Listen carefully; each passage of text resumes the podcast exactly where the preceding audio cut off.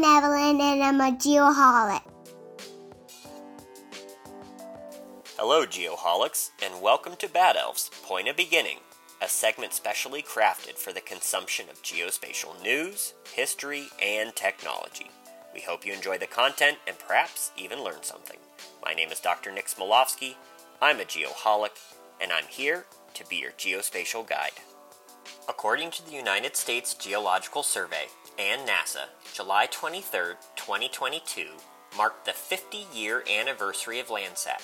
Yes, you heard me correctly. Landsat is a half a century old. Holy cow, Batman. Even if you have no idea what Landsat is, there's a very good chance that you have used the data derived from the space based Earth Observation Program. Conducted jointly by the USGS and NASA, the program has been providing continuous records of the Earth's surface while also boasting a 50 year archive available to the public for free. Since 1972, the mission of Landsat has been to provide the best remote sense data for the classification of public lands and the examination of the national domain. Since its inception, there has been nine total satellites sent into space, most recently in September 2021. Each satellite boasts a plethora of sensors able to operate in both the visible and non visible spectrums of light, giving the eye in the sky some remarkable powers. Whether monitoring global forest canopy coverage, riparian delineations, or human impact on the environment, Landsat does it all. With that being said, thank you, Landsat team, for your tireless work and amazing scientific deliverables. 50 years is quite an achievement. Us geoholics appreciate it. Thank you. If you have any questions or comments about today's POB segment, please reach out to me via LinkedIn or through the Geoholics channels. And that does it for us at B2 Studios in sunny Texas. Live long and prosper, my friends.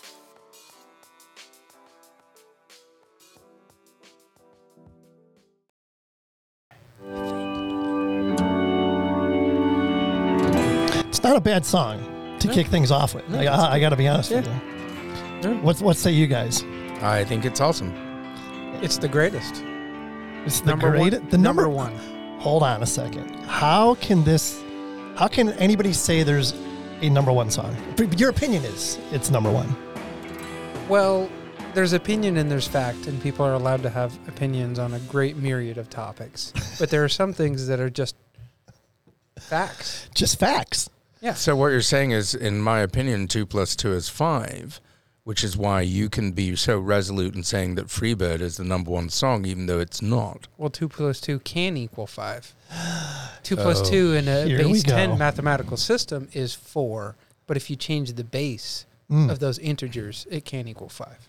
So for those of you who are uh, listening to this podcast, I would grab a stiff drink because this is where it's going. Hello, everyone. Welcome, David Pounders. David, welcome to the show, buddy. Well, thanks for having me. Yeah, this is kind of a spur of the moment thing, a little bit different than our normal show. Normally, to be honest with you, I've kind of got a script and an agenda and all that stuff, just because my mind thinks that way. I'm incredibly structured, mostly too structured, some would say, but uh, this is going to be a lot of fun. We're just going to wing this one. No, if you were too structured, you have Yeah. a stick up your butt. You don't. I do not have You do that. not. I do not have that. Well, I appreciate the unstructure. I'm the most unstructured engineer you'll ever meet in your life. I prefer no agenda. I prefer nothing, just winging it all the time. Well, we're going to have fun. We're going to have fun. Before we get into this, I got to tell you about an experience I had this past weekend. Uh, I was up in Prescott Valley visiting Okay. my mom for a couple days. Oh. Hadn't seen her in a while. Great visit. You know, we always, I don't know, make the rounds, hit the breweries we like and stuff like that. We were driving through the square of Prescott. Yep. You know, super cool. Love that place. And there's this guy sitting out. He's, he's out there all the time, apparently, sitting out there in his pickup truck, and it says, "Flat Earth." Flat all over it, flat Earth, flat Earth. And I stopped, and I had a couple beers in me at that point, you know. And I stopped, and I'm like, I have to go talk to this guy. I'm like being a surveyor. Are you a surveyor I'm like. I, I have to understand or get a grip on this guy's uh, perspective. So I walk up to him, you know, kind of an older guy, you know, didn't look very healthy, you know, just straggly, blah, blah, blah. He's got a dog in the back seat, back windows down. I walk up and the dog just, rah, rah, rah. I thought I was going to jump out of the window and like tear me apart, right? So I, I, it scares him. I knock on the, you know, I knock on his door, whatever. I'm like, so I'd like to talk to you if you don't mind. And the dog's just going crazy, going crazy. So he rolls up the back window, right? Mm-hmm. The dog's foot gets stuck in the back window. the dog is yelping like crazy. Rah, rah, rah. He's like, motherfucker. He opens the door to his truck. He's so pissed. He's like, "Muff," he's like, fuck you. Just going off on me. I'm like, I just want to ask you a couple of questions. And this is sad, but he had a, he had a catheter, right? Oh. So, but he, when he jumped out of the truck, it obviously came out of its port. So his catheter tube is hanging down. There's piss all going all over Oh, the place and stuff. And I'm like, what have I just done? And he's like, here, take this and get the fuck out of here. So he gives me this did you know the earth is flat flyer? No way. Yes. He Yes. spent money. That looks pretty good product, it's actually. not bad. And he, he, he also is a non believer in NASA. That's kind of a byproduct of this. oh, gosh. So there are some good things on here, like top 10 flat earth proofs. Water is a natural level. No curvature is ever detected over bodies of water. All liquids, when undisturbed, are flawlessly flat. Airplane level flights. Science says it's stationary. Horizon. You know, he's saying like if you stand here and you look towards Flagstaff, you can see almost see Flagstaff. If the Earth had a curve in it, there's no way in hell you could see Flagstaff. I mean, just out of his mind, out of his mind. But my mom and you know they're in the car cracking up, and uh, it was freaking hilarious.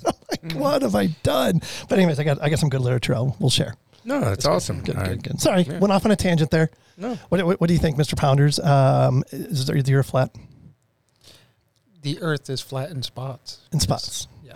But in general, In general, the Earth is a globe. is yes. a globe. Yes. Yeah. Yes. Yep.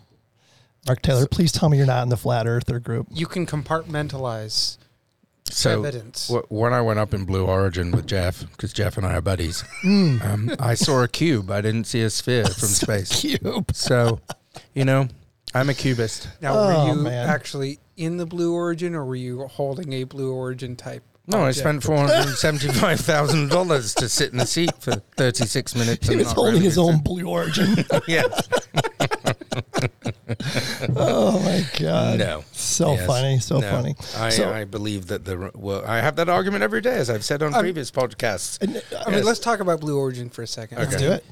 Did anybody ever say anything to Jeff about the shape of that rocket? Like, was it Mm-hmm. discussed, or was it in a never spoke on topic? Was that a mutual decision? Did they be like, ah, it kind of looks like that, but nobody say anything, or it kind of looks like that. We think that's cool, or Yeah. did nobody just not dare ever say anything to him? I think about it's it? an fu to Branson. It could be. Yeah, could be. I'm flying a giant penis. But So you say conscious decision? I think it's a conscious Okay. decision. All right. yes. it, I think it's all about aerodynamics for sure. It has to be. Has Well, to there's be. no need to be aerodynamic. as that in shape space. is, you know, bulleting through the atmosphere. I Yeah. think that I think the whole thing works like it's it's shaped that way for a reason. Just like, you know, it's shaped that way for a reason. Yeah, I guess, I guess we'll have to talk to Jeff's wife. Get her opinion. Is it a, is it an accurate it facsimile?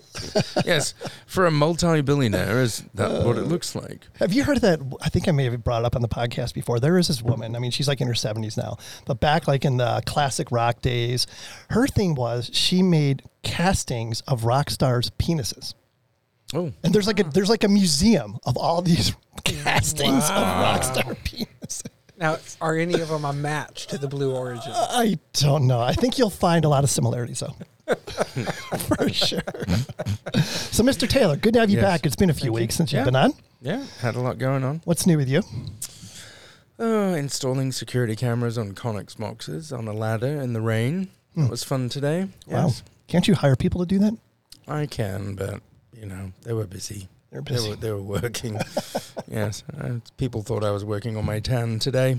Mm, Um, not a good day for that. No, it wasn't. Yes, and I was in Mesa, so Hmm. it had a rainstorm come through, so it's been cleansed today. hmm How many Uh, days has it been since we had rain? Two hundred or something?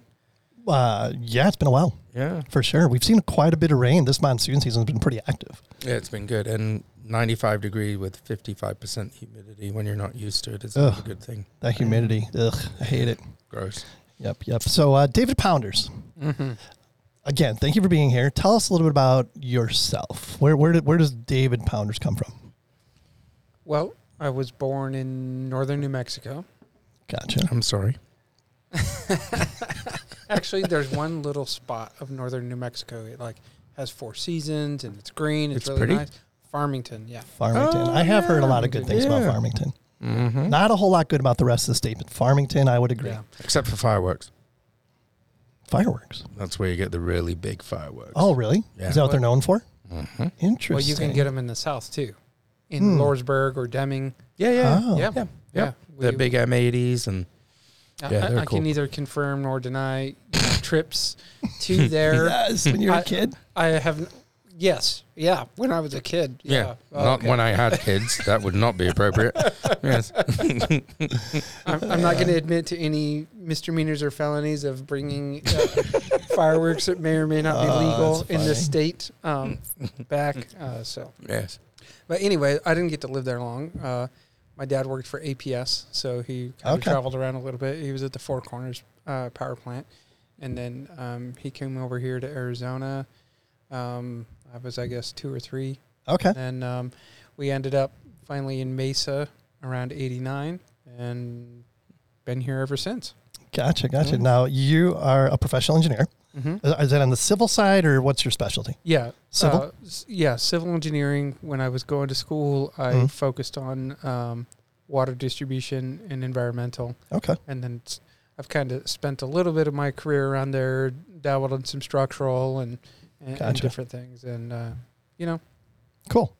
So once you get the PE, do you, you have to specialize in something like you're a civil PE or you're a structural PE or you're Uh, not really. No. So the civil PE, there's a lot that comes under civil. Um, so when you take your civil PE exam, uh, the first half is the same for every civil engineer, Mhm. and then the second half is different. There's like five different categories. interesting? Um, but that doesn't like go with your stamp really. Okay. It's just civil is so broad, Mm. and the education is so broad. They want the test to to be fair. hmm Um, the only variation to that is if you go and you take the structural exam, separate structural exam, Gotcha. you can get a civil structural stamp. Mhm. But otherwise, all the all the civil stamps, at least in Arizona, just say civil. Mm. Um, but you could have taken a lot of different exams. You know, a Mhm. project management, you know, or construction management exam.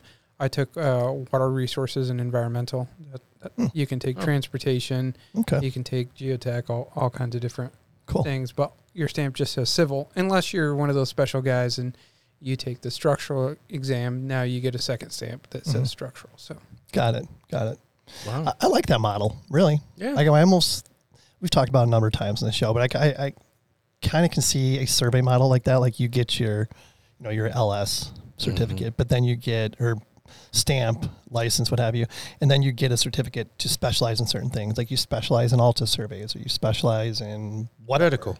Yeah. Yeah, Yeah. yeah. I kind of like that idea. Yeah, I think that, and that gives you a honed in specialty. Like when I was in mortgages, you could do residential mortgages, and then you had a CCM, which was very, very in depth, which is commercial. Hmm.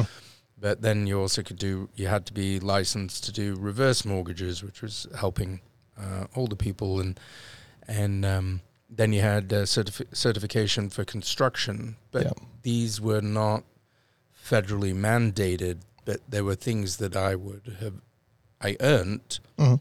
to give me more validity, even though anyone could sell a construction loan. I go, do you want to work with a guy who's done one, or do you want to work with a guy that understands draw schedules and right. one-time construction? So I, I really do. hmm I, I really like that. I think we should have that in the drone space too. Absolutely. Yeah, and Yeah. it's not super regulated, which helps, but you can get yourself into trouble. Mhm. Like, I can seal a geotechnical report. Um, but if I seal a geotechnical report and something goes wrong and I end up in court, they're going to be like, all right, that's Mhm. cool. You used your civil stamp to seal a geotechnical report. Yep. Explain to us how you had the training and expertise to seal that report.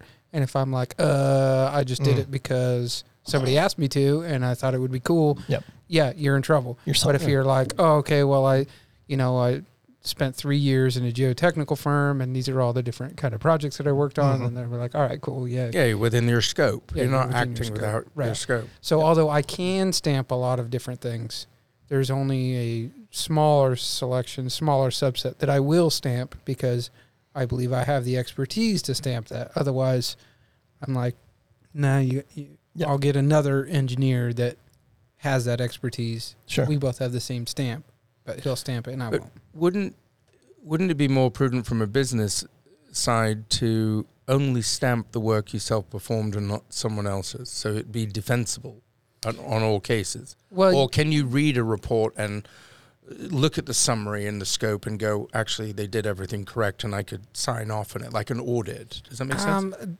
that's kind of a grayish area too. Okay. You're really supposed to perform the work that you stamp Mm. or directly supervise the work that you stamp. So Okay. if I have an employee that I directly supervise and they did the work, I can I can review and stamp. But if it's like some engineer that he's just like, "Hey, I did this project. You had no prior knowledge. You weren't involved in it at all. Um, but I want you to review and stamp." That's not really allowed. Mm. Okay. So you have to have had direct knowledge of the project and work directly on the project Mhm. to to really stamp it. Um, you know, is, is somebody going to come after you? Maybe, but you know, probably not. But if uh, there, there's a lot of things in the engineering industry that are kind of like you know gentlemen's rules anyway. Although, Mm. although I'm sure there is some kind of law or regulation. Just Sure. yeah, you you're not going to violate that, right? Right. So, no, I don't. I don't review and stamp other people's work that I wasn't directly in, involved in. mm-hmm. So Yeah. And it's the old uh, stay in your lane thing, you know. Yeah. I've, in all three of our respective professions, I think we can relate to that. Where you know somebody may take on a project that they just don't have any business taking on. mm-hmm. You know, stay in your lane keeps you out of trouble that way. Yeah. Like So- me measuring a point on the ground and pretending to be a surveyor. Yeah. Mm. But you did stay in a Holiday Inn Express last night. I did. yes. Oh you my watched god. you watched all of uh, Rami Tamimi's uh, YouTube videos about surveying. Oh my gosh, all 2700 of them. Yes. In 15 minutes I sped them up at 5 times speed. Yes. I'm more than qualified now. Which Yeah. I, you know, you said I'll spin this. I, I, trust me, I go off topic all the time. You said, you know, I s you sped it up and watched it all in 15 minutes. There's something about that. When I'm listening to like audiobooks or something, you speed it up to like one and a half times or Mm-hmm. Oh, yeah. whatever. And I'm like, wow, I feel so much more efficient right now. This is incredible. It's, I'm like, I wish I could do that with my day, you know? Just Yeah. yeah, right. Uh, actually, I don't. You know what I think is uh, one of God's cruel jokes is as a child making time be really, really slow. Mm. But as you get older, have you noticed? I, I someone stole January, February, and March from me. I have no idea where they went. Amazing. Why can't we slow down so we can be more productive? And as children, be super quick so you're not staring at the clock, bored at the French lesson. I actually heard a really good explanation as to why that is. Okay, I'm Is interested. the more time that passes, the more time of reference your brain has, right? So Oh, yeah. when you're Yeah. 10, something that takes a year, that's a tenth of your life, right? Mhm. So your brain processes it as much more time than it actually is. Versus if you're 100, a year is one hundredth of your life. Your brain sees that in a different frame of reference. Yeah. So that's why it feels like time passes faster the older that you get because your brain has more to reference it to. It's a greater, it's a lesser percentage of your total time. And so that's why it seems to feel like it. That's how somebody explained it. I, I don't know. Ladies and gentlemen. Stephen Hawking's is in the house. oh my God. I'm like, and black Oh, holes figure into this with wormholes and okay, cool. Dude, that's thing- genius, actually. It really is. Yeah, it makes perfect sense. I, I wish I would have come up with it, to be honest with you. So uh, hang on a minute. Another question on that is if a train leaves Boston at nine o'clock and a train is leaving Chicago, Well, depending if you're uh, the observer or Oh. you're on the train, right? That's what Einstein said, right? That's great. okay, And I it's give like. I, I mean, I have a hard enough time figuring out what time zone we're in half the time. Are we in Mountain Time? Are we in Pacific Time? What is the deal? You know, it's Well, that won't be a problem next year. Yeah, what happens changing. next year? Fall of next year, Yeah. the U.S. gets rid of daylight uh, saving. nobody is going to change. Nobody's going to Oh, I mean, I heard about that. I didn't realize it was going to happen so It's fast. over. How they Yeah. make that happen so fast? It takes a government, you know, ten years to make a decision, but yet they can change the time in, in like six months. Yeah. That's crazy. Meanwhile, we're over here measuring things in slugs, right?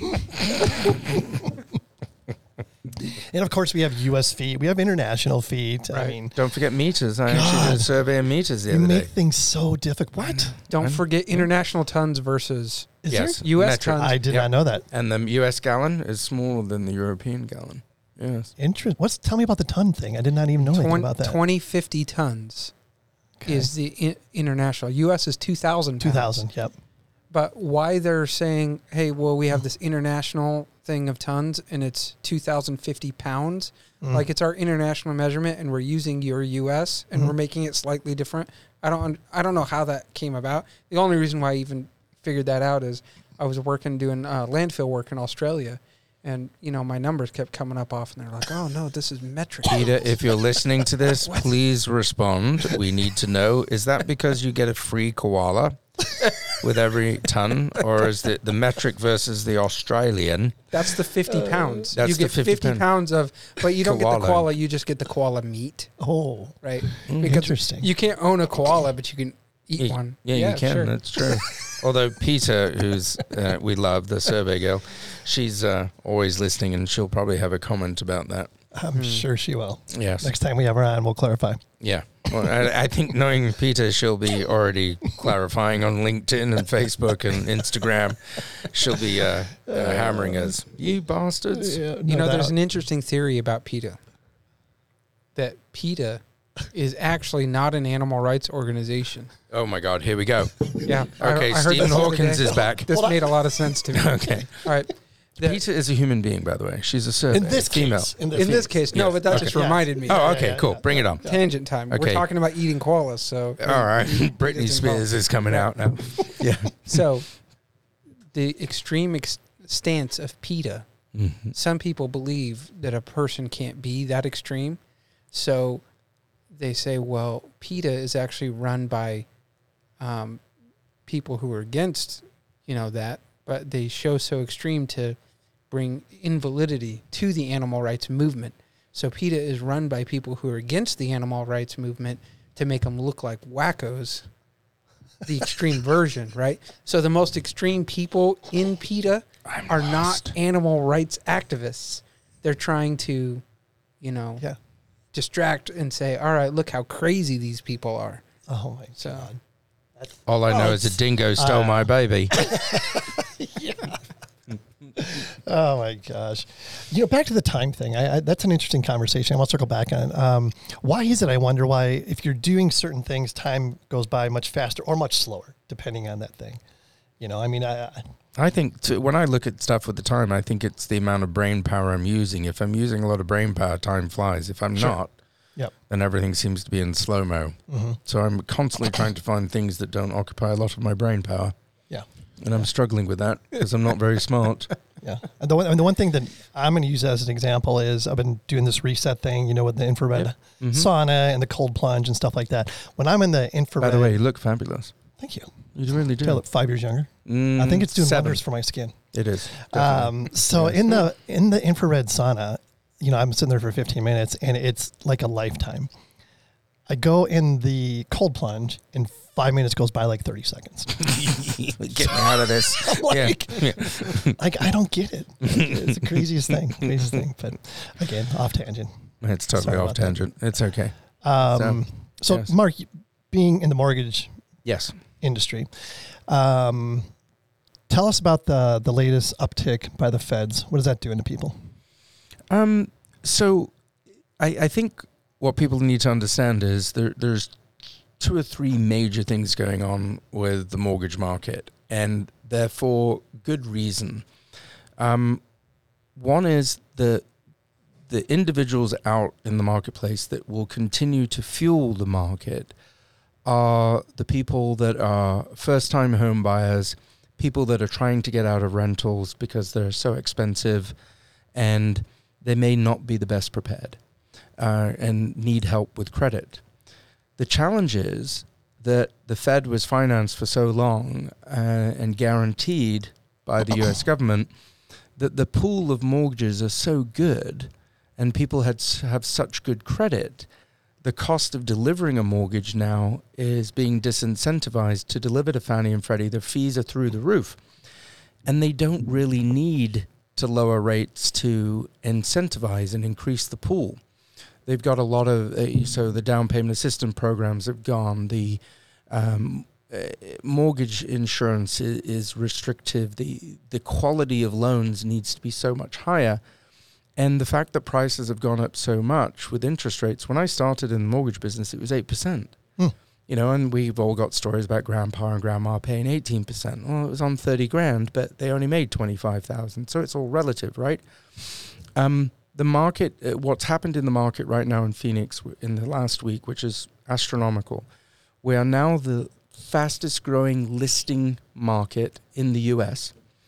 We've gone from two days' supply to three months' supply. We've got 15,500 homes on the market. But what's staggering is it's 58% investor.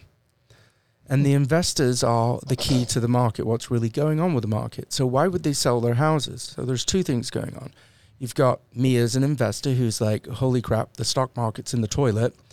Um, Safe Haven is moving to interest rates, but we're still not a AAA rated uh, country. But I'd rather have the cash to invest when the market bottoms out so I can fuel the stock market's uh, recovery.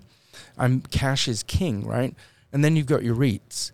Your REITs are looking at it and going, hey, we, we have far exceeded our rate of return for our investors on our REITs. We've far surpassed our guaranteed prospectus, and we've just lost 16% in a week. We're, we're bailing. Hmm. And those properties haven't hit the market yet. They're starting to. So we've got a flood of inventory which meets everything. All the economists say the difference between 2008 and now is that we have a stable mortgage environment. We don't have fake loans. We don't have million dollar homes sold to people that make 20, 20 bucks an hour, right? Yeah. And we have really, really solid pools of mortgages. So the banks aren't worried about it. But um, we have enough demand in Arizona, but not in other states. So apparently, we still have 520 people a day moving into Arizona. They're being funded to move into Arizona.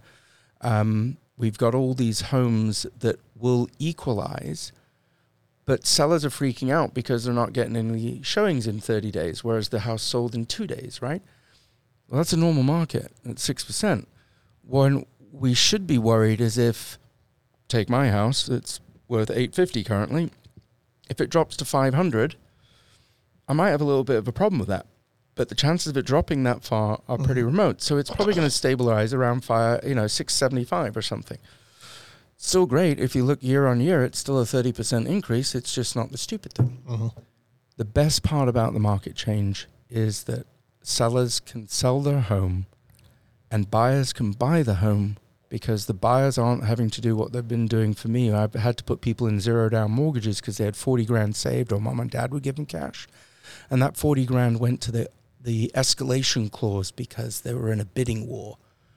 Now they've got the 40 grand for a down payment on a realistic price and the comps are coming in with the appraisers and you you the seller is asking 700 grand for a $600,000 house.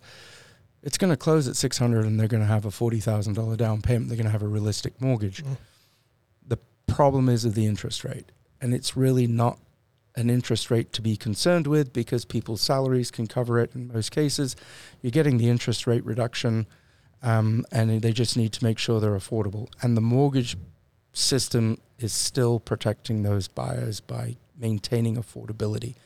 You can't do a 70% back end ratio, which means after you pay taxes, you're still never going to cover the, the mortgage, right? So there's those protections in there. Plus, in Arizona, we have anomalies, unlike Michigan, which has a declining populace. We're, we're, we've got good people moving in, Right. and we have a huge amount of industry moving in. Right. So there's my uh, economics 101, mortgage love it. 101. Yeah. Sorry, you got Mark, off Mark Taylor tangent. Mortgages. You can call him at blah blah blah blah blah, Yeah, 602 or hire him to fly a drone at Extreme Aerial Productions. No, deliver your mortgage docs by drone. yes. Yeah. Sorry, I was- 25 year career. I still, I still dabble. Yeah, Um, that's awesome. Good information. Appreciate that. Sorry. Oh, it's really much. good. Really good. Um, David, I want to circle back on something you said earlier. Um, you worked in Australia. You know, we made had had some fun with that. Um, and I think we also had a discussion previously that you were is that part of Engineers Without Borders, or is is that I know that's an organization that you have Yeah. been a part of, right? Yeah. yeah. No, the uh, work in Australia was for a consulting firm for, for solid waste. Okay. Um, You mean poop? no, There, there is other things. solid waste is, you call it rubbish. Oh, rubbish. Oh, Yeah. I've got it. Okay, Yeah. sorry. I just Yeah. immediately think of poop. No, no, it was interesting because you know anytime I would have conference calls with the folks over there in Australia, you know it took me a little while to acclimate, and then I'd I'd bring in someone, hey, I need you to sit on this call, and we'd sit there for half an hour and we get off the call, and they're like, ah, I'm glad you invited me, but I have no idea what anybody said on the phone. It's Like, I- because they're Australian. I could Australian. not understand a word they said, and it's not just the accent; it was all the different Ah, the terminology. different slang, and, right? and Yeah. engineers are very particular about the words that you use Mhm. to describe things, and those are all different in Australia. Interesting. Well, there, you know, there's uh, three koalas to a foot. So, I mean, you gotta think about it. Well, Do you know what they call this? I'm holding up a, a can koozie. A koozie, yeah. Do you know what they call this? Huh. No. Coldie holder.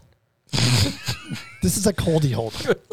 it makes sense. That's a better name. It makes perfect sense. Yes. That is a better name. So you guys are gonna be calling a coldie holder from here on. No, I won't. No, Guaranteed. no. So how did like how did you get that opportunity? That's pretty cool. For which one? Australia? Well, like work, yeah, doing that work in Australia, yeah. Um, uh, just a boss that I had. He had a client that you know had had moved down there, and Yep. you know they couldn't find a, a consultant to help them out in Australia, so they called over and they said, "Hey, you guys want to help?" And The reason that is back in Australia, they're still using tin cans with string as a telecommunication device. Yes. Sorry, I can say that because I'm British and it was a penal colony for many years. Sorry, Peta. Oh my gosh. Do you guys have the Loch Ness monster in uh, the UK? In Scotland. Oh, it's in Scotland. Yeah, there you go. Aye. Do you believe in that? Nessie, of course I do. That's where I get my tablet and my scotch, man. Jeez. You know, I saw an article the other day Right. describing the Loch Ness monster, and they were saying, "Hey, modern science has proven that it, you know, it is possible that this kind of Creature existed. exist- Yeah, Mhm. I didn't read the article, but I saw the article. It was from the same guy from Prescott and Flat Earth and that NASA doesn't exist. Yes. Yeah. No. Oh, that's Um, great. Oh, there's Bigfoot too, of course. I do believe in Bigfoot. Loch Right. Ness monster, I'm not 100. percent Bigfoot, hundred percent. Yeah, Yeah. I've had 100%. run-ins. So. I have two. Really, We are going to have to have a conversation. Yes. When I was 10 years old, I saw Bigfoot. really. Yes. Where at? Uh, northern Wisconsin. Northern Wisconsin. Yep. Okay, Bigfoot is all over the place. Really? I saw Bigfoot here in Arizona no kidding. on Mount Baldy. I didn't see Bigfoot, but I saw Bigfoot's footprint. mm, It was a it was a bona fide Bigfoot footprint. You were interesting. obviously following my son. Interesting. Yeah. Colin must have been out there. Love you, Colin. Uh, that's awesome. Um, but uh, back on a serious note for at least a couple minutes, uh, Engineering Without Borders. though. That's Engineers Without Yeah. Borders. That is something you've been involved with, correct? Yeah, yeah. And talk about that organization or you know that uh, that group just a little bit. So um, I'm a fluent Spanish speaker, and I had this opportunity to go down to Ecuador with Engineers Without Borders. I was just finishing my senior year at ASU. Nice. They were looking for a construction manager, and um, you know, saw that opportunity, and you know, went down there with uh, my my laptop and all my books from school and some survey equipment, and uh, I was like, all right, let's go do some stuff. And I had a backpack full of cash, and you know, That's awesome. it, it was kind of like use the Wild cash West. for. You're in Ecuador. Supplies. Oh, okay. Plumbing. I'm just, I'm just checking. So I got there, and um, there was this town called Puyo. Okay, that was the nearest town. It was a two and a half hour bus ride away from the little village where we were working. Mm. And so I went in to uh, the biggest hardware store I could find, which is about a quarter of the size of an Ace Hardware. here. Right.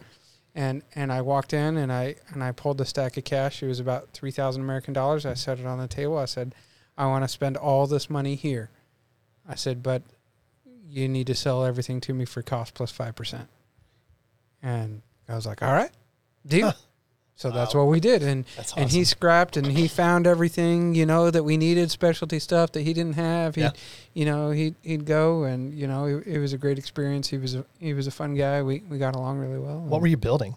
So, the year previous, they had repaired a dam. Okay. There was about a, a a thousand meters up into the jungle. It was up kind of up on the hill, and uh, so the dam was working fine, but it was a, this little inch and a half PVC line um, that came down to the village to an old cistern type system that was installed in the 70s. Well, this inch and a half line was it was leaking everywhere, and you know they were constantly repairing it. So we replaced that line with a four inch line from the dam down to uh, down to the village, and then we put in a, a fifteen hundred liter um, purification system with a sand filter at, at the health center, and then we replaced all the distribution pipe within the village. Nice. So we put in about 2,500 meters Oh wow. worth of pipe.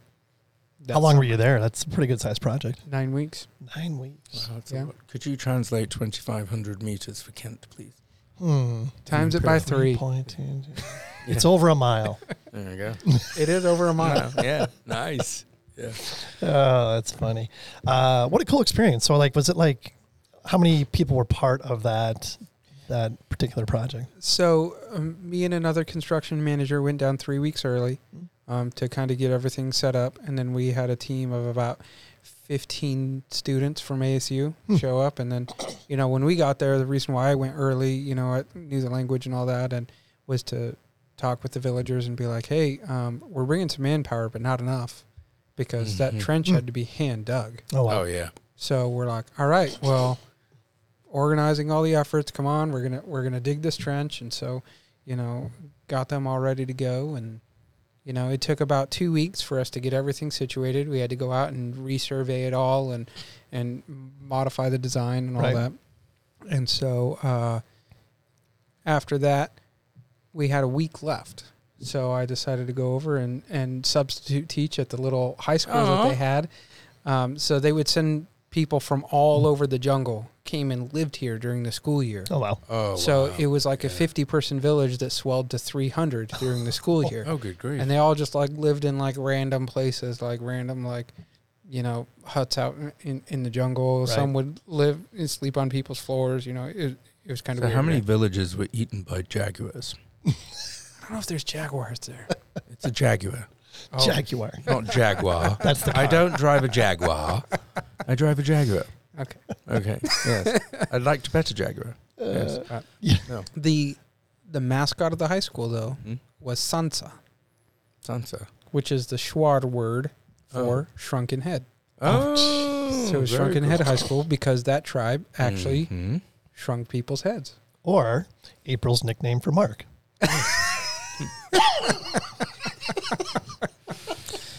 Uh, For those listening, it's because I use it a lot. yes. Thank you, The Ken. Blue Origin. yes. Yes. Bum, ba, da, bum. So I'm getting off topic again, but I just looked down. So a lot of you listening know that Mark Taylor has had struggles with his foot for a long time now. Oh, foot. Okay. yes, his foot. Gotcha. Yes. yes, that foot. I didn't know what you were gonna say. I didn't. Yeah, no. And how long has this been going on, first of all? It's over a year. Oh no! It started. I mean, 12 it seems like it's twelve years ago. But how long you been like gimping around and 12 years. Has it been? It's like as long as I've known you, Yeah. you've been dealing with this. Mhm. That makes sense. Are you gonna whack it off then? Eventually. The foot. Oh yeah, thank you. I needed that. I needed that clarification because for for an engineer that was not very specific.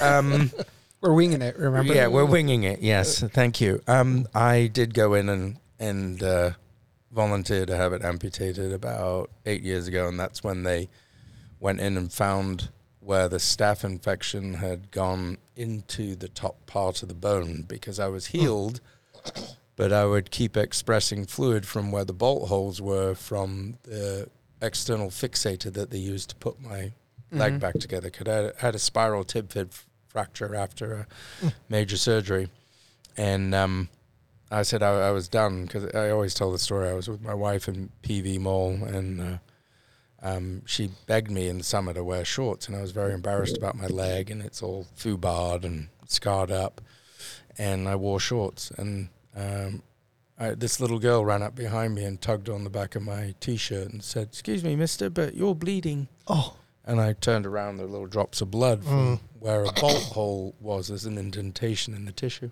it's horrible. And um, I just lost it. I was crying and just so embarrassed. And uh, my wife got went and bought a towel and cleaned up the floor and everything. And checked myself into the surgeon and said, "Hey, it's time. Let's chop it off." So I had to go to therapy and talk to a couple of men men's group and go through that process and realized that I was the only one volunteering to do it. Everyone was there talking about how wonderful their prosthetic was because they'd lost it in a car crash or they were a Mm. police officer or military and but then when you actually talk to them outside of the group they're like don't do it Really? it's a bitch don't do it and, and you know, I was grateful for the advice, and uh, the vanity wasn't there. I just wanted to run again. I mean, that's my clarity, my peace. Run five miles a day. That's how the whole thing started. So, flash forward to today, I've kept it, and um, this hopefully is the very last surgery. I sure hope so. I'm tired of it. I'm sure you are. And I looked down at your foot, and this is why I brought this up. I know you've had a shit ton of surgeries on it. Yep. It's and look, you know, this is gonna it's gonna be funny, but it now comes to a point. Like I'm looking at it, like if you had that much carved off of it, that it's now like, No, it's there. oh, okay, there you go, it's, there. Kent's looking at my bandage all twisted up. Yeah, So, yeah, yeah. No, it's like a like an elf foot kind of. Well, it, it's an 11 and a half. It used to be a 13. yes. So that just tells you how much has been removed and how many bones. So I'm not wrong. It, it, it's shrinking. Oh, yeah. It's, it's shrunk. Uh, but it's been added to my belly. So it's probably all the bourbon I'm drinking or the lack of exercise. But thanks. Now I'm really self conscious and I'm blushing. You are the least self conscious person in the world. so I know that's not true. I know that's not true. Um, so, David, uh, you also are in the service, right? Mhm. In which branch of the service? I'm in the Army National Guard. Okay, thank you, thank you for your service Well, thank you for that. And uh, how much of your engineering expertise do you put do you apply to that? All of it. All of it. All of it. Awesome. Talk about that. So when I decided to come in, so I, I had dabbled with it for a long time, um, and uh, just the time was never right. Time was never right, and then finally, uh, when I graduated from ASU, I, w- I was kind of a late bloomer, I guess. I was, you know, 27, 28 when I graduated finally. Um, I was like, all right, well, I, I just graduated. You know, I, I got my first job, right? And uh, I bought a house and just had twins. Mm. So Wow. my twins were 13 days old. Oh my and, um, gosh. Yeah, why not? Oh, isn't that the perfect time to go to basic training? yeah. You know, you, you just finally started it. It took me two years to get a job after graduating from college because I graduated with a civil engineering degree in 2009. and Oh, I was gosh. competing for entry level jobs with PEs. Yeah. So I just started kind of my own little business, drafting, you know, uh, doing stuff for architects and cabinet shops and whatever, and Mhm.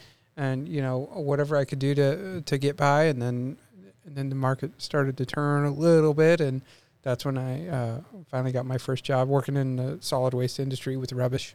Rubbish. Thank you. Yeah. Again, a clarification. Okay. Yes. Yeah. Mhm. So um, then I, I decided it was time, and, and I wanted to uh, go to officer candidate school. So I went to basic training, and then um, the idea was I was going to be a Black Hawk pilot, Mm. and and that's what I had decided I was going to do. Um, but through the course of the leadership training and and and kind of seeing how that was going, and uh, seeing junior soldiers and, and how they were being treated by their leadership, um, I looked at that and I said, well, you can almost teach anybody to, you know, generally smart person to be a Black Hawk pilot. There's plenty of people who want to be pilots, huge waiting list. Sure.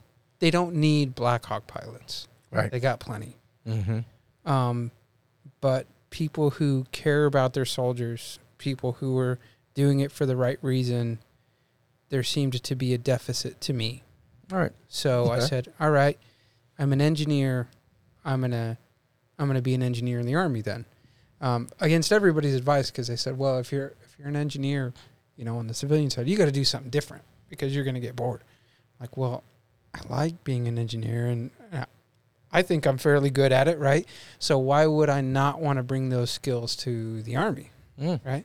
So I, I branched engineer, and then it, then uh, when you become a captain, you go to something called captain's career course, where you can kind of branch out and learn more, and and you usually pick up a second branch. I'm like, well, become logistics because if you want to get promoted, become a logistics officer. You can do all this, and I'm like, nah, Ah. double down, engineer. So Hmm. I went to engineer captain's career course too. Oh wow. Um, and so all of that I feel like has served me really well. You know, went to Afghanistan and, and built lots of different structures there. Um, and then uh, was the uh, commander of the construction company um, here in the National Guard um, that stationed out there in Florence and uh, did a little over two years doing that. You know, during during COVID, and Hmm. we did a lot of great things. We built stuff in the community. We went to uh, Oklahoma and built uh, houses on the Cherokee Reservation for Oh, veterans and Oh, um, cool. did a lot of really good fun stuff where I was able to really sink my teeth into uh, the engineering part of it. And, um, you know, where I've served, I've always been the only professional engineer with construction experience. Everyone else is, hey, they're an army trained engineer, right? Right. So I was able to bring that um, to the point where, you know, when I got to Afghanistan, I was there to run um, the troop construction program. So their things were built in two ways. Either private contractors built it Right. or army trained plumbers, electricians, carpenters built things. Mhm. Right. So, um, you know, I got to Bagram and said, all right, well, um, I'm an engineer. I have my own consulting company. Um, I know how to build stuff. So just let me build stuff. And they were like, all right. So they basically gave me carte blanche and I flew Wow. around Afghanistan for nine months and we just built stuff and had a good time. That's And awesome. What a from great that, story. uh, the surveyors that I had there, you know, after I got back from the deployment, I said, "All right, hey, we had fun building stuff in Afghanistan, didn't we?" They're like, "Yeah." I'm like, "Well, let's keep doing that." Arizona is very similar. Arizona Yes. is- you know, the heat. as a matter of fact, Afghanistan is Arizona, where it is in the latitude. Oh, and yeah. how, how Yeah. the climate Mhm. is. Uh-huh. Yeah. So Bagram is basically like Prescott. Oh, okay. I Right? got you. and you know southern afghanistan other areas near kandahar when i landed in kandahar the first time you know I'm in i had to blink because i was like i am in i'm at sky harbor airport right now the mountains look the same the weeds looked the same the vegetation everything it was the same hot you know temperature Yeah. right and so you know kandahar was basically phoenix area bagram was like prescott other areas like in in north uh, eastern afghanistan were like flagstaff you know there were some fobs there that i was like i swear i'm in flagstaff right now Yeah. so you know Where does Fajula fit in all this? fallujah Fallujah. Thank that's you. That's in iraq oh, that's Iraq. Okay. So- Well, sorry, guys. yeah. Yeah. but there was um you know bunch of different fobs we went all around and you know Huh. we built uh, hotel rooms and we built joint operation centers and we built roads and we built fortifications and uh, we did uh, we did 92 projects in nine months grief. That's crazy. so in the unit we replaced they did 13 Oh my god. so we were we were there to work and Yeah. we did work and they were 100 hour weeks but we had a good time How many folks were part of that unit? so we had anywhere from 80 to 230 troops Wow. at any given time Crazy. So let me ask you this. I, I I love talking to people that have been in leadership positions because everyone has a little bit different story. So just talk about a, some of the techniques or kind of like what your leadership style had evolved into in order to be able to accomplish 90 projects in nine weeks. So nine months yeah Nine But months. I'm sorry, nine yeah. months. Nine months. Yeah. to me there is only one aspect to leadership and all others are subordinate to that one aspect and that is extreme ownership the you know gives people execute extreme responsibility when they have extreme ownership right and keep the decisions at the level that they belong at and i had to train this into my lieutenants where they, they would come to me and they're like hey hey sir we got a question for you and i'd have to stop him every time i say all right before you ask me that question does this does this decision belong at my level or at yours Hmm. well mine That is interesting. do you need advice? No. Okay. Then I am not interested in what you have to say. If you don't need my advice and the decision doesn't belong at my level, go and execute. So, That is Amen, I, brother. I love that. That is genius. Mm-hmm. so that that's how, you know, I I ran everything and Yeah. Said, "Hey, you know, you got to push all that down to the lowest levels. All of those decisions, all of Mhm. that responsibility, you're overall responsible." Sure. right? but we micromanage way too much, right? Well, not only that, today's youth or today's ecosystem of, I'm, I'm going to generalize, but under 30, if you're in the workplace, you're very anxious to be compensated financially for being responsible for a lot. Right. But zero accountability. Right. Your decisions can be blamed on someone else. You have to take ownership. And in the military, they don't allow that. You were given an order. Did you execute it mm-hmm. to the fullest of my capability? But you didn't perform the mission. Right. You were not capable for it, so you should have passed it on to someone else who was more capable, or you mm-hmm. failed your unit mm-hmm. because you took on something you, you don't want to be accountable for. Um, and that's the problem I have today is everybody wants to be responsible for everything but accountable for nothing. Mm-hmm. And Mm. those are the the the doctor the question I have for you is the doctrines that you aside from the stuff you brought in from the outside world, the doctrines that you learnt in the military, the chain of command, the decision making, the execution, the the finite management of the decisions to execute from. Did you learn anything and do you still use them today? Oh, of course. Yeah. They they become a part of your identity. Correct. And the military didn't give that to me. Believe it or not, I learned that in the Boy Scouts. Mm. In, in the Boy Scouts of America. Now it Yep. It changed a little bit. And I was a scoutmaster too. And and that's what I I bet you were adorable in shorts. with the high socks and everything. Oh, yeah. Yeah, yeah. Did you have your um, little uh, what's that bandana you wear? I forgot. I Oh, used to be a Cub Scout yeah, with out yeah. of wolf bone and all that or whatever. Yeah. Did I, you get your survey badge? I didn't get survey. No. I got two. Nobody ever volunteering gets the badges. survey badge. No, Nobody ever gets it. we got to fix that and do a Cub Scout. Thing. Yes. Yeah. Yeah. You know what? Anytime. I, Yeah. I used to be a merit badge counselor for the Really? survey merit badge, but Interesting. We have a lot to talk about offline. This is going to be do. fun. Mhm. yeah. But um, as as a scoutmaster, Mhm. um, the first couple months that I was a scoutmaster was really bad. It was really terrible because I believed in a in a boy led organization. So when they don't know how to do that, it's really painful because you got to sit there and you got to watch them really struggle and really fail. And most people can't do that. They have to step in. They have to change. I was like, no. And then after about six months, and they figured it out, the program ran automatic. I almost didn't do anything. Mm. And and it's interesting when you go back and you read the original manual that was written by Lord Baden Powell, and he's talking about what makes a good camp out, you know, Right. and he's like, hey, you know, you want to plan all these great activities, you know, you know, make sure you do, you know, canoeing. You got to have a good campfire program. Here's all the great things in a campfire program. You got to have the best leadership. And then it says in the last line, it says, oh, by the way, you know, talking about leadership, boys, don't forget to take your scoutmaster with you. He's not talking to the scoutmaster. He's talking to the boys. Yeah. Correct. It was Yeah. always meant Interesting. to be run by them so they can learn how to make decisions early, so they can learn that leadership, Mhm. learn how to um, delegate responsibilities. And so that's something that I learned there. Uh, I refined that kind of as a scoutmaster, and that's what I brought to the military, and that's how I that's how I approached that, right?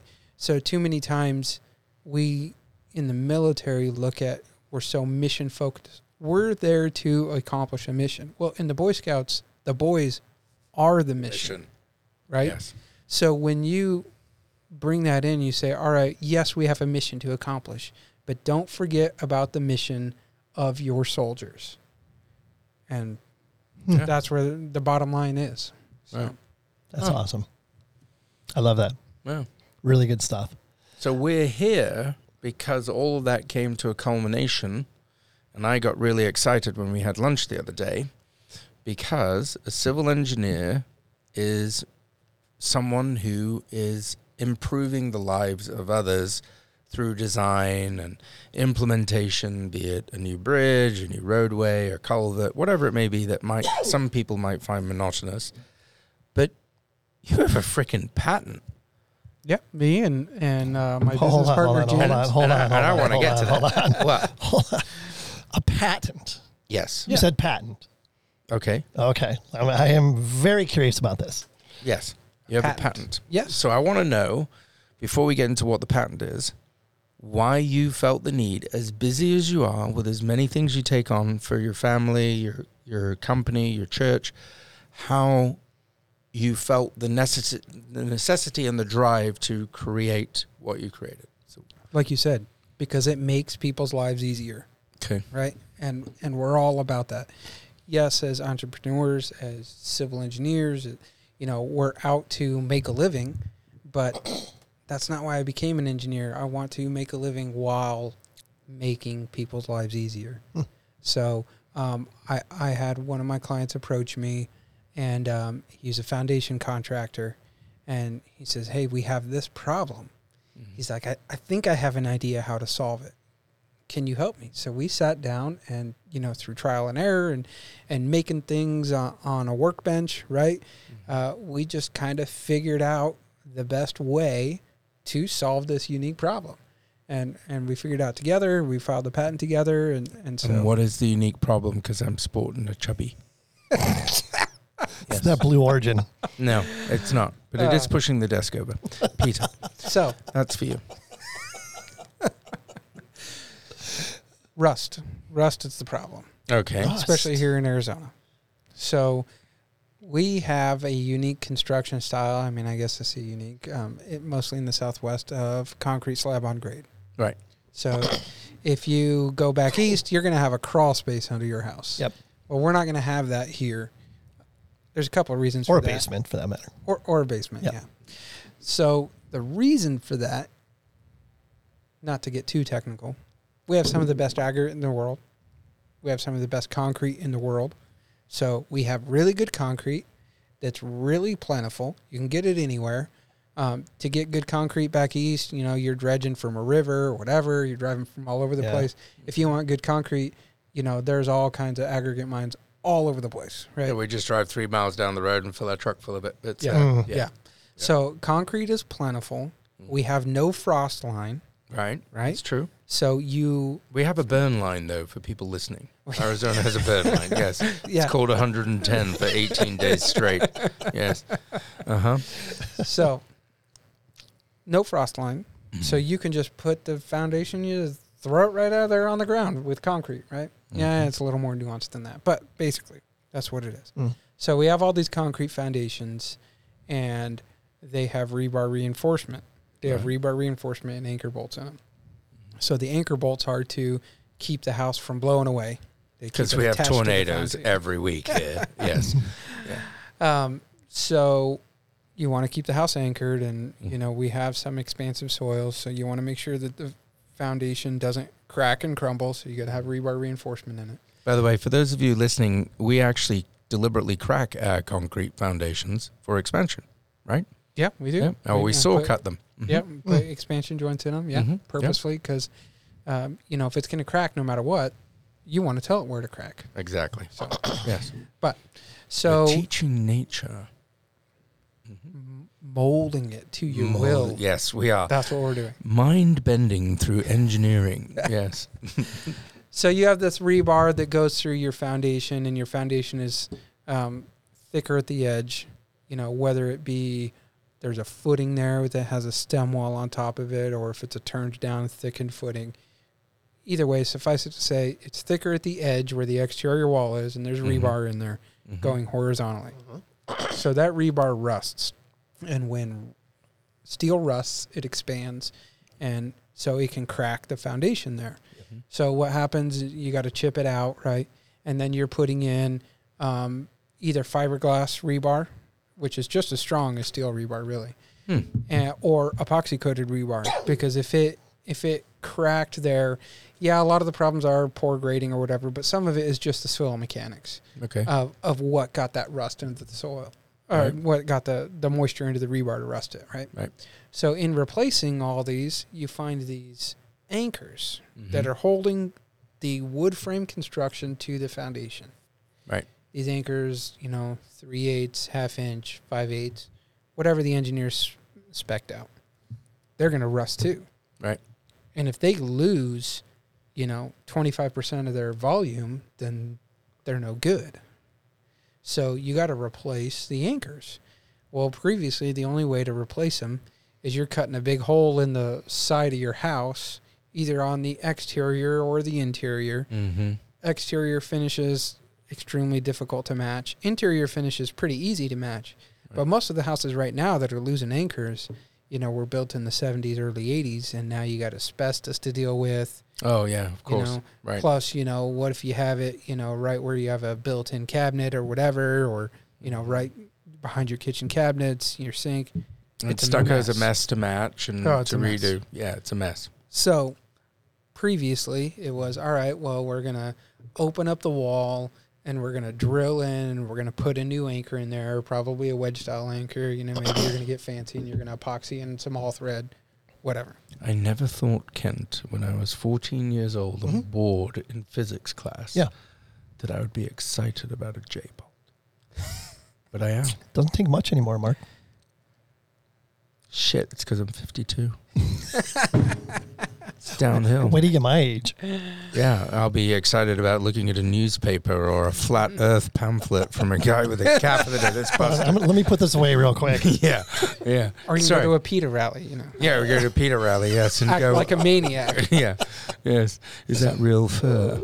Um. So sorry, I'm I'm interrupting, but All right. it, I mean, it, th- this really is fascinating. So, to not do that, so hey, Mhm. let's just not do that. right, Um, most of the time, when you know you got a rusted out anchor, you already have rusted out rebar, so you're already chipping Mm. out a portion of the foundation to replace that rebar. Right. How long does that typically take?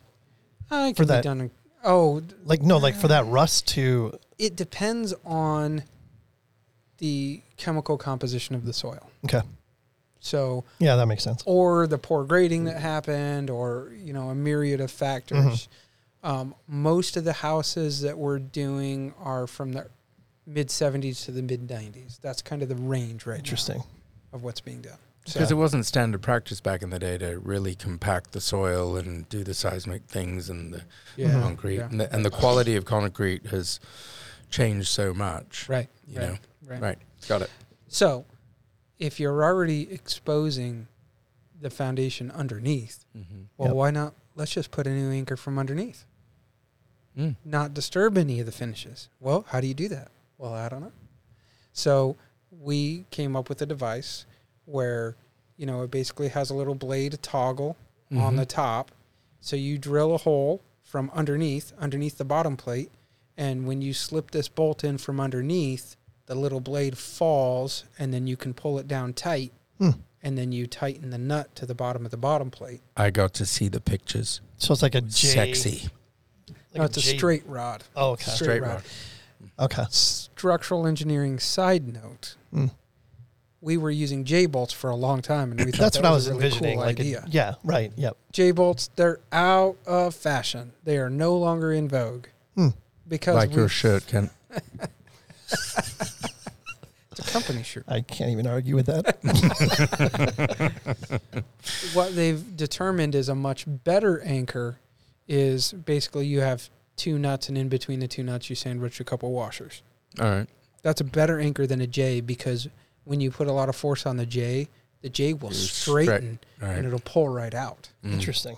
Whereas if you have a, you know, something that can't straighten, you know, you have Mhm. you have the nuts and the washers there, like it has the bolt has to fail, otherwise Right. it's not coming out. It has it has to snap because there's no way, or you have to have a concrete breakout, you know, way out. So that is the new thing, right? So Hmm. we said, all right, well, we have the straight rod, we got the washers at the end, the nuts and the washers on the end. Um, now the complexity was, all right, well, we need something that is as strong. Mm-hmm. So where what are the failure points? You got that little pin that holds the blade. hmm So that is one failure point. And now you have where the pin that holds the blade Got it. and the area of the blade. So you only have four little spots of cross sectional area in that bolt. So how much can that hold? Well, we needed to hold as, at least as much as a J bolt. So, you know, we did a lot of research, did a lot of structural analysis, and we had to choose all right, well, we can't use an A36 steel pin because it doesn't even come close. So eventually we came up with the right materials, the right threaded rod, um, the right pin that will meet or exceed up to a 5 8 anchor, up to a three quarter inch wedge anchor that's This is where he in- got me at lunch. I was like, um, three quarter inch wedge anchor embedded up to six and three quarter inch. Hmm. Okay, and or a Simpson strap. Oh. right? So these Simpson straps that are, you know, on the either side of the garage, you know, if they rust out, okay, well, what do you do? How how do you even fix that? That's really invasive. And so this will has the same embedment properties of that. Now you still have to attach that bolt to the Simpson strap that is, you know, strapped, you know, 14 inches up the side of the studs, right? Mm-hmm. but you have this new embedment that's in there that it's equivalent to that, which is 5,280 pounds. Just so everyone knows, I'm nodding furiously like I understand anything he just said. So you You and me engineers get get it get it going. Um, I'm sure this is like hustler for you, um, which is why I wanted David to talk about it because I Yeah, no, it's real world problems, man. very interesting. So I just want to make sure I'm understanding it correctly, just so our listeners might be questioning it like I am, because I'm just a surveyor. But the it's this is for repairing failing Yeah. foundations. Yeah. Correct. Right. Yep. It's not something that's used in a new foundation. It's something that is used. Okay, gotcha. Yeah. Why isn't it Interesting. used in new foundations if it's so much better? Have they got a new technology in the that they're using now so it doesn't fail, or you're already creating No. something? Well, to fix it? nowadays they have post tension. Oh, I was just going to ask you Yeah, about post post-tension, tension. yeah. right. Post tension slabs, they used to, but they typically now don't have the rebar around the edges of the foundation. Right. Right. Mhm. So they have less steel that can fail. Mhm. less points for moisture to get in there. So we really don't see that failing nearly as much. Every once in a while we see them.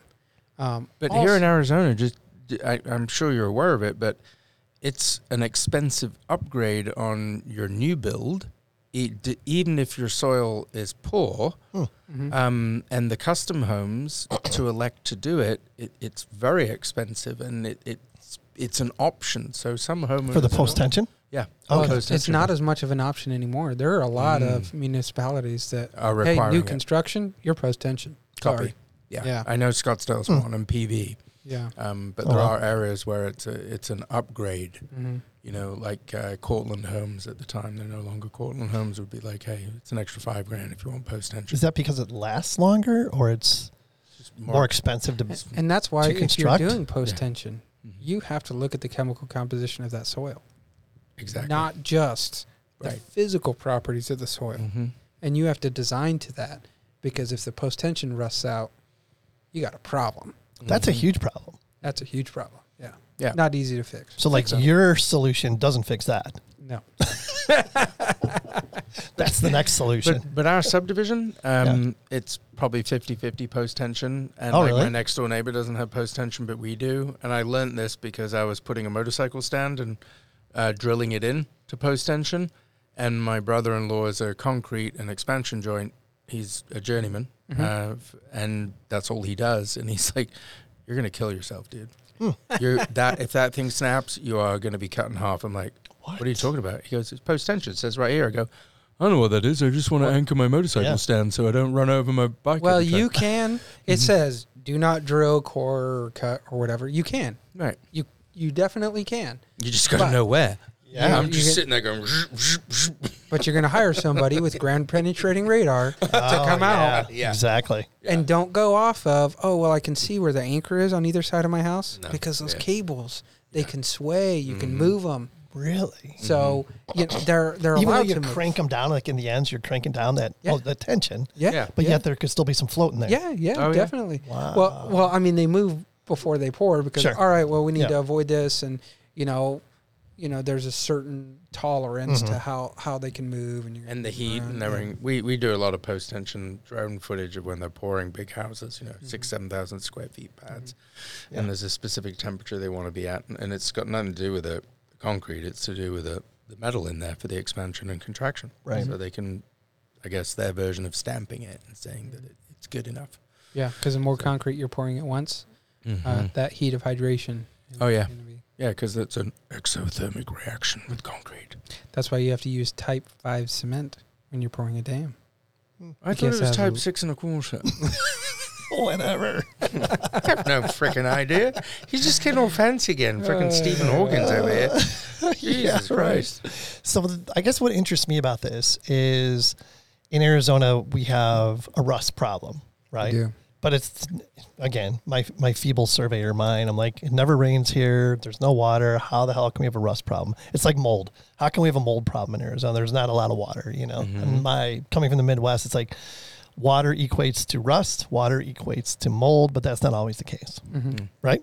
Right. And same thing with termites. Termites is a Termites. another one. prevalent problem Yep. here in mm-hmm. Arizona. There are two types of houses: those who have termites and those that will get termites. But exactly. the caveat to that, the good thing is, termites aren't really that destructive in Arizona. They're not a big deal, hmm. right?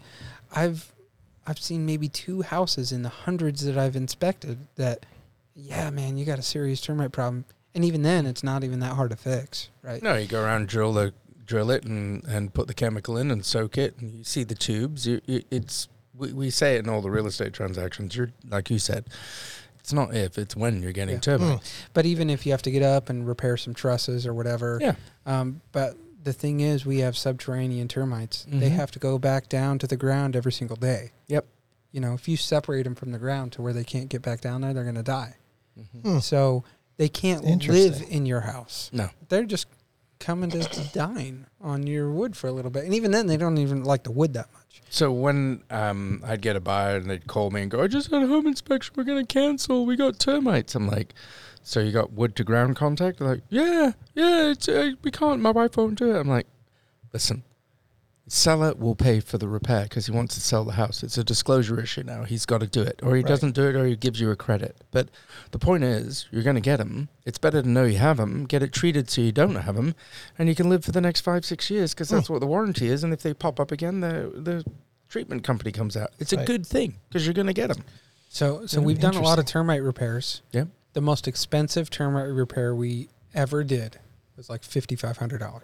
Oh my gosh! Wow. I mean, yeah, you don't want to spend five grand, but people think it's this. Oh, half my house is gone. yeah. Yeah.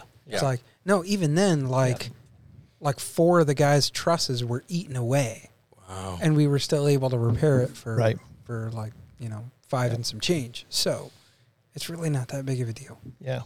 People that are listening to this from the back east, like termites.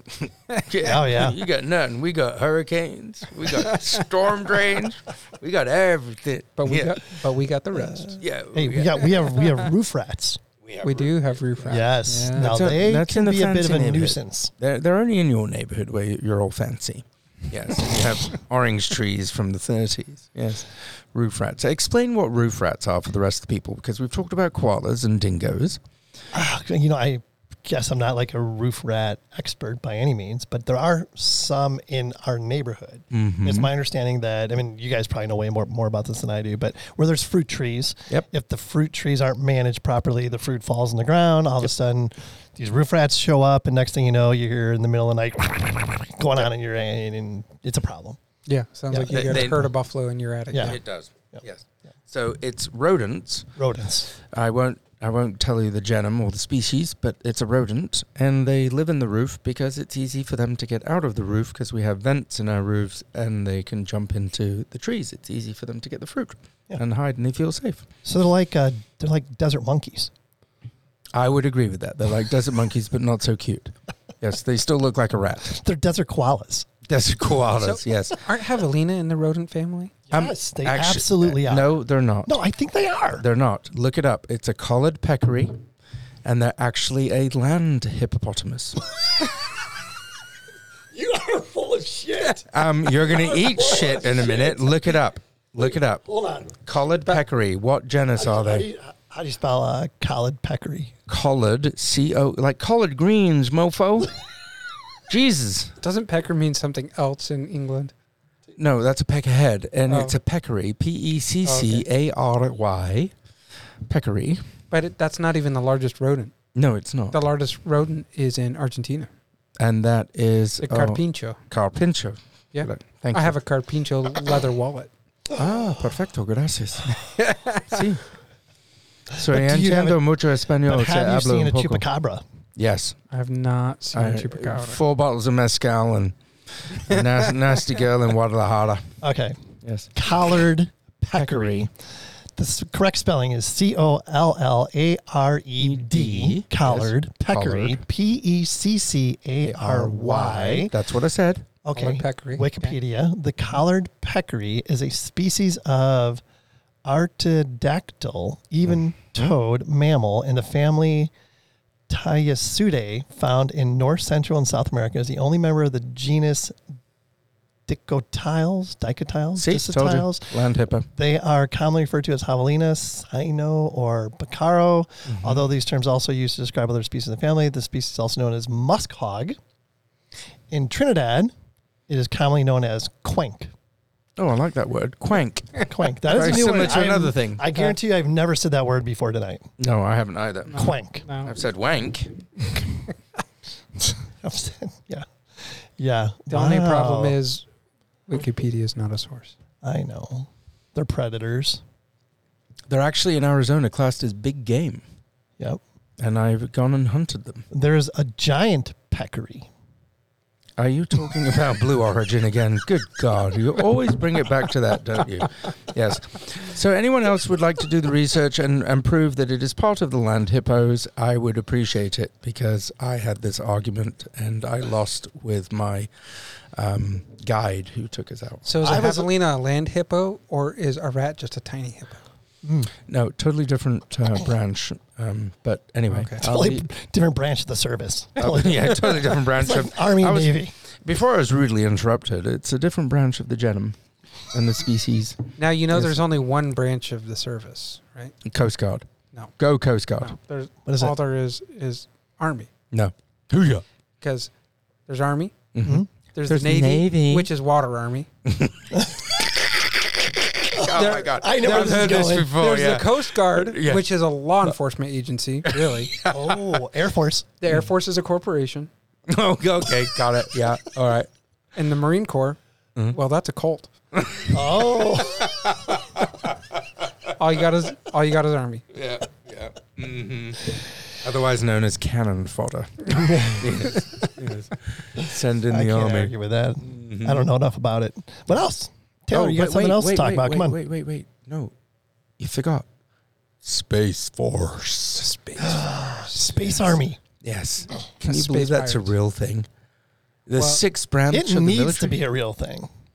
really what the space force was is these computer guys are way too geeky to be classified as army we got to get all these network analysts out of here the guys who like get- Galaxy. yeah exactly so mm-hmm. it, it it's more about cyberspace hey we don't we don't need you to be in and did you hear what they're doing with their physical fitness tests the space force No. I, I haven't. I just saw the bloody ridiculous uniforms and the phasers they had. they don't have an annual physical fitness test what? It's probably mental. no What is it? they're doing is they're giving you like a tracker Uh huh. and you have to like prove that you're like running every day and working out every day. This is like Kyler Murray. So, so yeah, it's Yeah. like Kyler Or- Murray. this is a Kyler Murray thing. He has to study four hours a week. He's got a tracker. yeah, Same you, thing. You have to prove that you're working out so much every day or every week. That's how they're going to do. And they're going to like, well, we don't need a test. If you're working out all the time, we don't need a test Hmm. because what do you do when you have a test? And you know, I'm, You cram. I'm guilty of this. Yeah, Yeah. you cram. Mm-hmm. So you don't you don't work out for like three months. You're like, oh man, I got a PT test coming up next month. I, I guess I better you know knock the rust off and get hmm. out and you know do some laps and stuff. Yeah, we all Yeah. we all do it. I mean, yeah, there's those cool CrossFit guys that are fit all the time. I'm not fit all the time. I'm sorry. Um, You look fit. I do get fit for my test. Uh-huh. Interesting. Yeah. But if you're in the Space Force, that's no go. Oh. You have to hmm. work out all the time. They're next level. Yeah. Next level. Well, they have all the you know ability to track all your data and everything. They're the ones spying on you. They're the ones that are like listening to your private conversations and then telling Facebook, "Hey, put this ad on this guy's phone because he's Well, going to I, I. I, I told everyone don't worry about doing that because I'm on a podcast, so you can hear everything. So it's it's public forum. Yes, ridicule me. I'm all good with it. All right, Kent? Absolutely. Of course you are. Mm-hmm. Otherwise, you wouldn't be here. I know. So Uh, back to what's so amazing. You're an engineer. You can't- you can't get you- over this. You, have a patent. So all the engineers out there, please respond to this and tell us if you too have a patent, because I'm sure some of you are bored doing cistern improvements for a subdivision, Yeah, right. right? What is that process like? Getting a patent? Yeah. Is it a long, drawn out affair? No, I mean, I envision it being that. Did No, you pay an attorney? easy. You Yeah. paid a patent Yeah, attorney. yeah, of course. Really? Well, so you first you get your you know provisional patent. You know Right. that's why you see patent pending all the time, Mm-hmm. right? And then you have to prove use. Hey, hey, I'm using this, and then within a year, Oh, I didn't know that. you have to file for your utility patent and all of that. So Utility as in the usefulness of it. right, right, Not- and not- then you're right. Okay. you know I had to produce all the drawings and calculations and all that, and that goes to the patent office, and they're probably going to look at it, and they're probably going to reject it the first time, and say no, we're not going to issue you a full patent, and then you go back and forth, and then you know you have How long to, did it take? uh started working on it last year.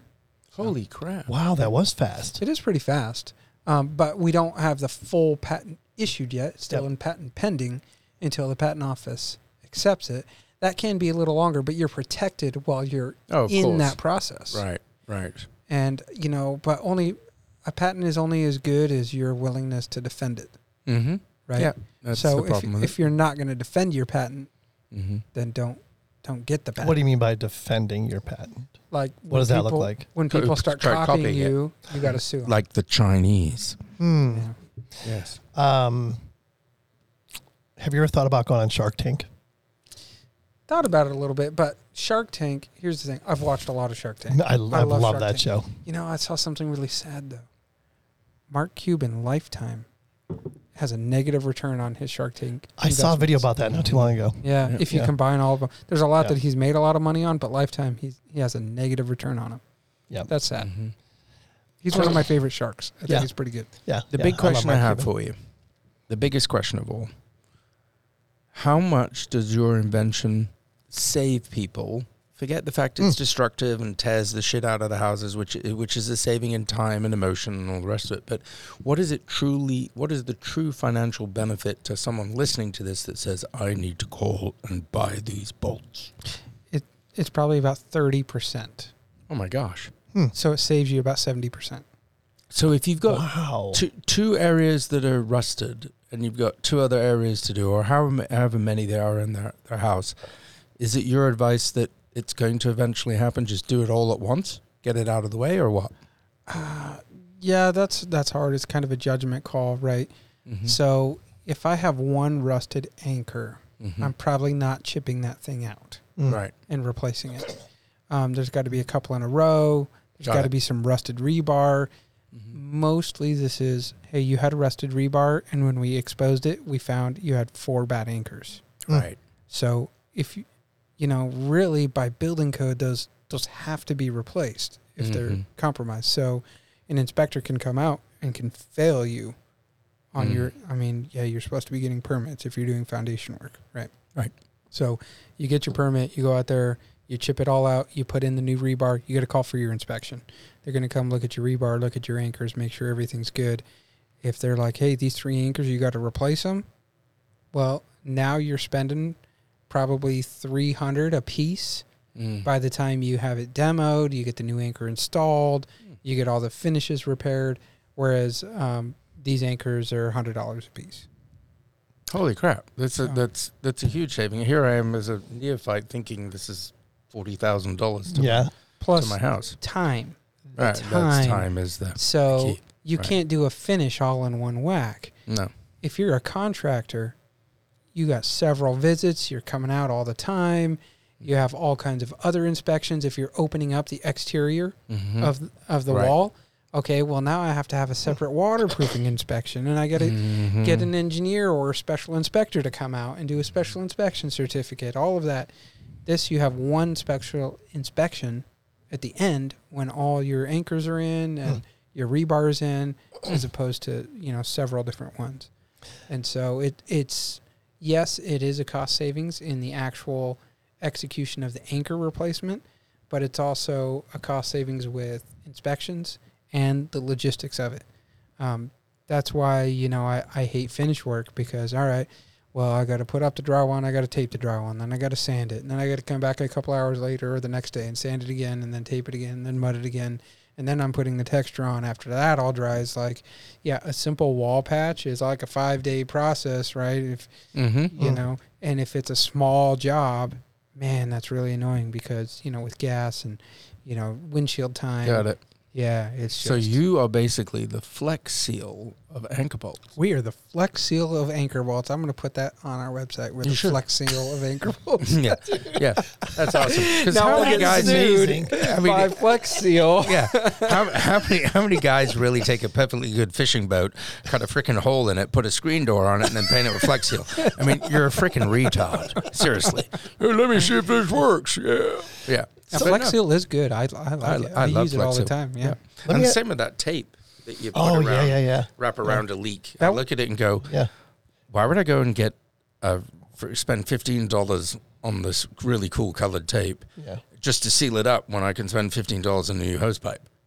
Right? I'm like, it's economies of scale. I mean, seriously. Well, that was a Shark Tank product. I know, And that it's- is Yeah. why they got a negative return on their. Oh, I don't know. interesting. okay, you don't know. I do have a question for you though. So, like, this application is everything we've talked about is about foundations. Mm-hmm. Can it be used for like concrete beams as well, or is Yeah. it strictly for like a foundation? Well, what it is Type thing. is it is an anchor with a structural rating of 5,280 pounds.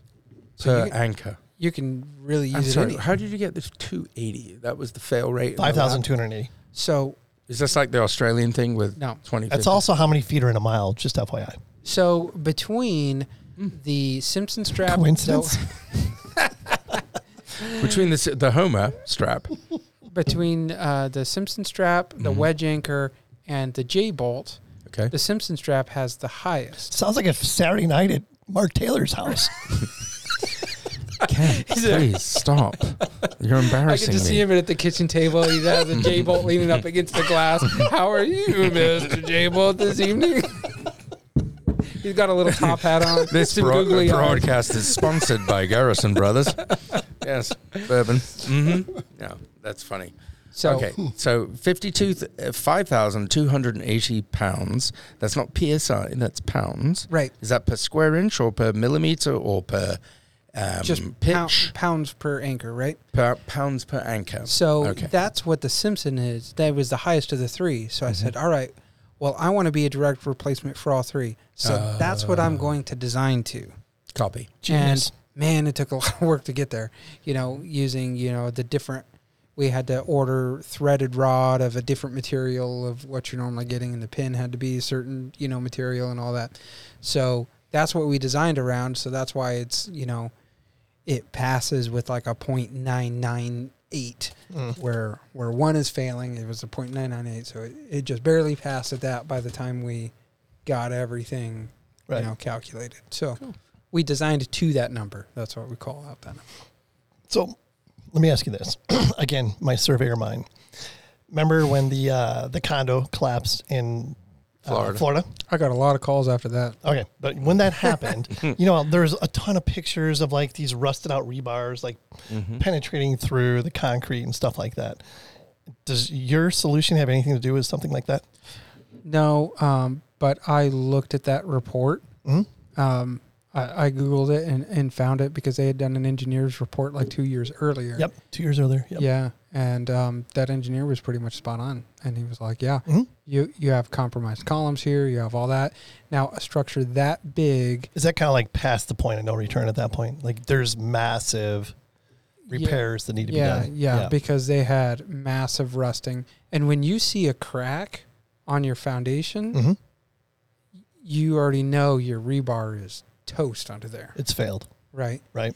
And so if that rebar has failed, you know, how deep does that failure go? You don't know. And so apparently it was pretty deep in this case and just seeing the areas that different that failed and how they tied in to one another.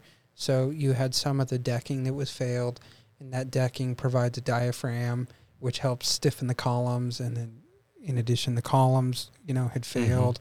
And um, you know, let's not uh, get into the World Trade Center and that collapse in the World Trade Center. That's a- We'll have him back for that one.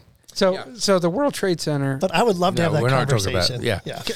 We we talked about frequencies, and I'm had a materials scientist. I was fascinated when on this DoD job I did, and he was talking about the shard in England and the the frequency. The reason the panels were failing and decapitating pedestrians as the glass fell off of it was because they didn't realize that the smaller projects, when you four times it, it didn't four times the frequency, it 40 times the frequency. So the stress the bolts were under were actually shotgunning the nuts off. They were shearing Wow. just because of the sheer pressure, but, but the materials Crazy. were wrong for that size of project. Hmm. And, and I'm like, man, you're smiling about this. He goes, well, that's what I'm trained in. I, I know Hmm. that this percentage of vanadium with this on this amount of structure on this size of building creates this frequency, and therefore you've got five years instead of 50 years. I'm like, dude, you're a geek. He goes, yes, I am. and I was like looking at him going, I think he's pleasuring himself right now because that, that expression is not a good expression in the middle of the desert. And I- Ha- had to be a Zoom meeting. Yeah. No, no, I was I was in person. Mm. Yeah. Yeah. Makes it all the more uh, awkward. Yeah, it's all. Yeah. It was it, it was super awkward. Yes. Uh, But but back to the World Trade Center, I will say one thing Okay. for all the conspiracy theorists out there, whatever. There there there's a lot of things to look at, but I will just like the Earth is flat in spots, right? Mm-hmm. Yeah. All right. So if you're going to design a building, a high rise in New York City, mm-hmm. and you're going to say, all right, if this building fails, what do I want it to do? Do I want it to fall over hmm. or do I want it to collapse? Yeah. You want it to collapse in itself. You want it to collapse on itself. You're going to intentionally design it to where if we have a catastrophic failure, it's going to come straight down. mm-hmm. That's all I'll. I, All right. I don't need to get into, con- but I will just say that that is one important point, mm-hmm. yeah, that's interesting. I can't argue with it. Hmm. right? I. I can't And- argue with it. And it was it was an Argentine architect actually Hmm. that designed the World Trade Center, and he had all of the structure tied to the center of it, right? Mm-hmm. So if the center failed, you had a catastrophic failure across the whole thing. You know, as as opposed to, you know, out to the edges of the corners or whatever. But all the all the stress was at the center of that building. Hmm. Um, and then here, here's the last rant. Because as an engineer, I have problems. Not that you have a conspiracy theory about it, just that some of the things, some of the arguments are so far off base that I have a hard time listening to anything. But so certain arguments. So if you want to bring a valid argument, I will listen to any argument. But they say, oh well, you know, fuel burns at this temperature and steel Right. melts at this temperature. Yep. Steel does not need to melt to fail. Correct. It just needs to just slightly Weaken. deflect. Yep. Deflect. Yep. And the whole thing will fail.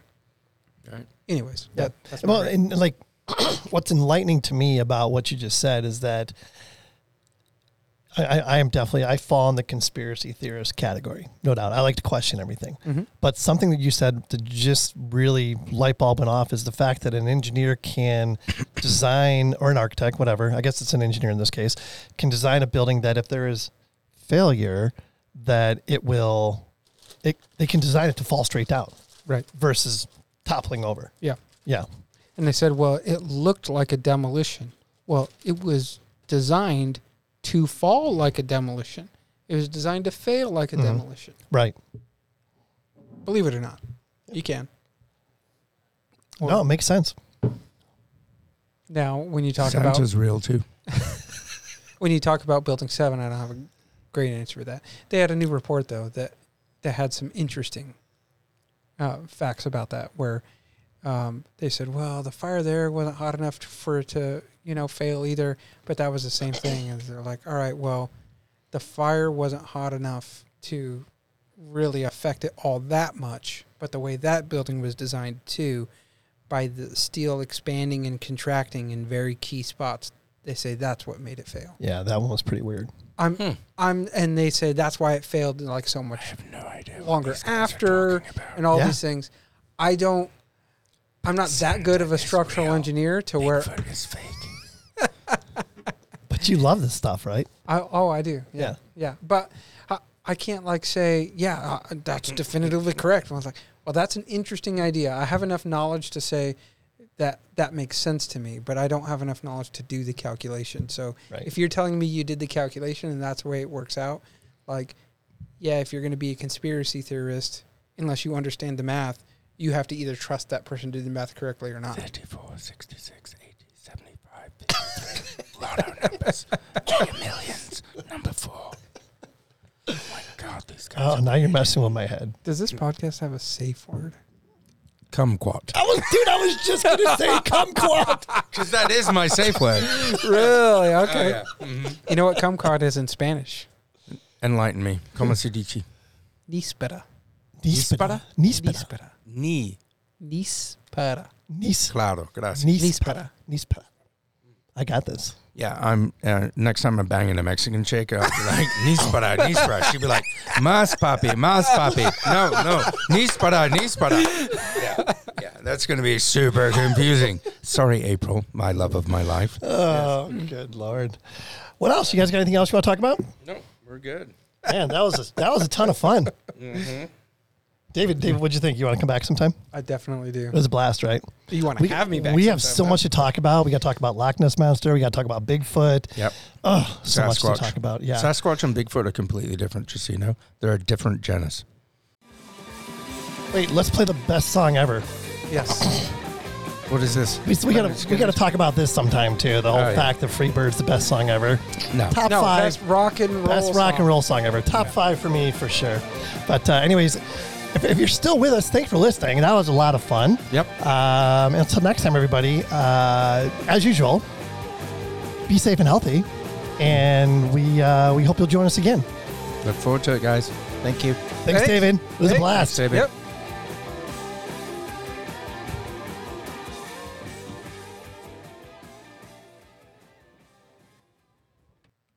Thank you to our 2022 friends of the program Advanced Geodetic Survey, agsgps.com, Airworks, airworks.io, Bad Elf, bad-elf.com, Cyanic Automation, getjobbook.com, Diamondback Land Surveying, diamondbacklandsurveying.com, Extreme Aerial Productions, extremeaerialproductions.com, Get Kids Into Survey, getkidsintosurvey.com, Mentoring Mondays, mentoringmondays.xyz, Monson Engineering, monsonengineering.com, Nettleman LC Prep, lcprep.com, North Star Surveying, northstarsurveying.com, ProStar Corporation, prostarcorp.com, Safety Apparel, safetyapparel.us, Topodot, new.certainty3d.com, and finally Trimble Geospatial, geospatial.trimble.com.